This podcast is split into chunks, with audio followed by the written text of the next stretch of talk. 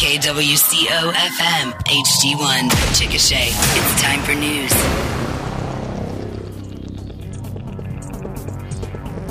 Fair and 26. Good morning.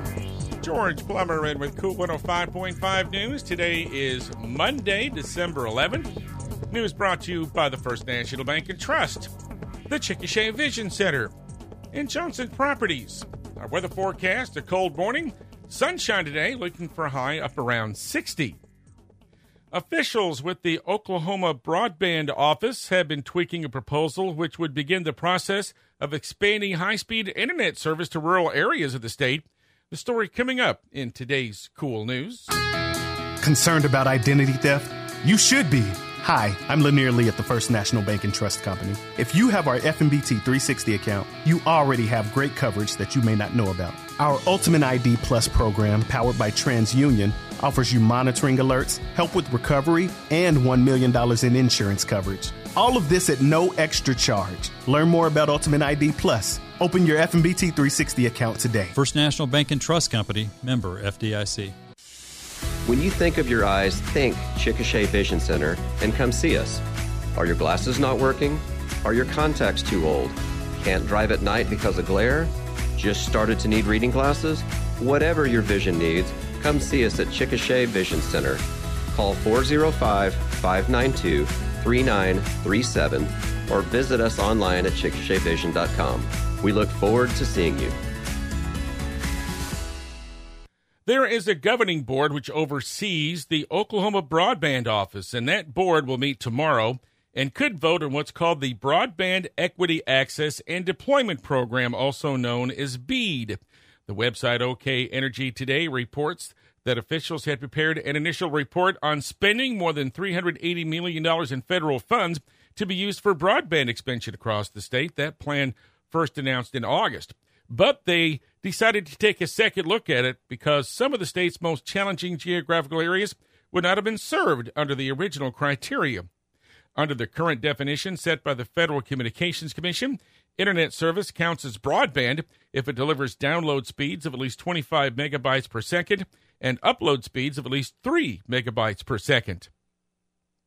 A discussion of plans for Chickasha City Parks and recreational areas will be held during a special City Council work session tonight. Last week, the Council created a Parks and Rec board, which will include members of the community, which will provide oversight and suggestions for park usage, and that includes Lake Chickasha.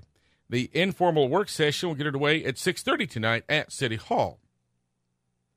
A proposal to create a system for students to anonymously report safety or misconduct concerns will be discussed by the Chickasha Board of Education tonight. It's called the Stop It app.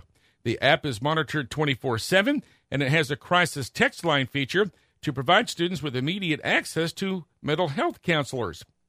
The school board will also consider changing the name of its Johnson O'Malley Activity Account to the Native American Culture Club.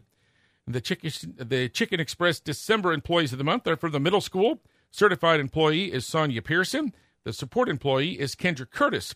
The school board meets at 6 o'clock tonight at the school administration building. It's 4.5 minutes after 8 o'clock. More KOOL News coming right up.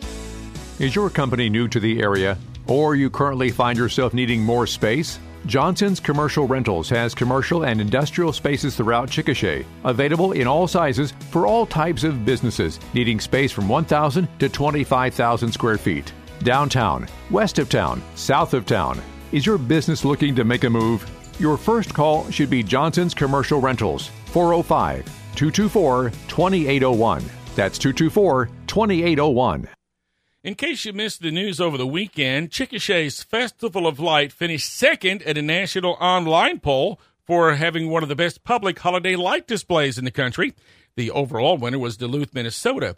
The poll conducted by USA Today, it said that FOL is the granddaddy of all light shows and that it's all about superlatives.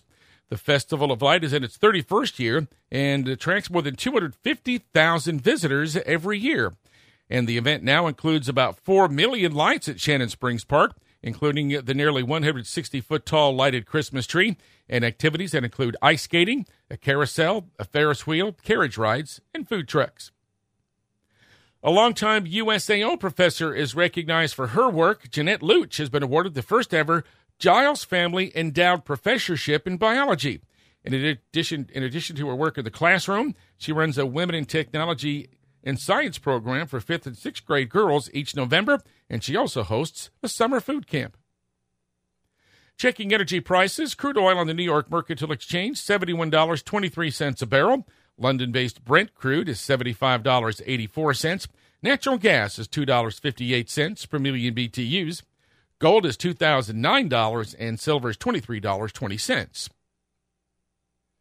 Obituaries today include 87-year-old Vita Phillips of Chickasha. She worked for Jimmy's Cleaners and Joe's Cleaners. Funeral service will be at 1 o'clock tomorrow afternoon at Calvary Baptist Church. Arrangements are with Ferguson Funeral Home. Our weather forecast today calling for a cold morning, but sunshine today, looking for high about 60. And right now it's fair and 26. It's 7 minutes after 8 o'clock. We'll have a look at KOOL 105.5 Sports next. Simply the best. For 45 years, one name has been synonymous with the best genetics, Stein. Our goal has always been to develop the highest yielding corn genetics. To do this, we strategically find and advance the newest, highest performing corn lines every year. Stein offers elite genetics in over 50 lines with a broad range of traits in maturities ranging from 80 days to 118 days. Stein has yield, 45 years of yield. Learn more at steinseed.com. In sports, the Chickasha Fightin' Chick basketball teams picked up their first wins of the year at the Southern Oklahoma Invitational Tournament at Duncan over the weekend. The boys picked up a one-point win over Duncan in the seventh-place game Saturday, 40-39, while the girls got their first win in the consolation semifinals with a 50-30 victory over Lawton High, but they lost the consolation championship to Bishop McGinnis, 45-37. Tuttle boys and girls both finished runner-up at that tournament in Duncan. The boys dropped the title game to Piedmont, 50-38. The girls lost to Carl Albert, 55-45.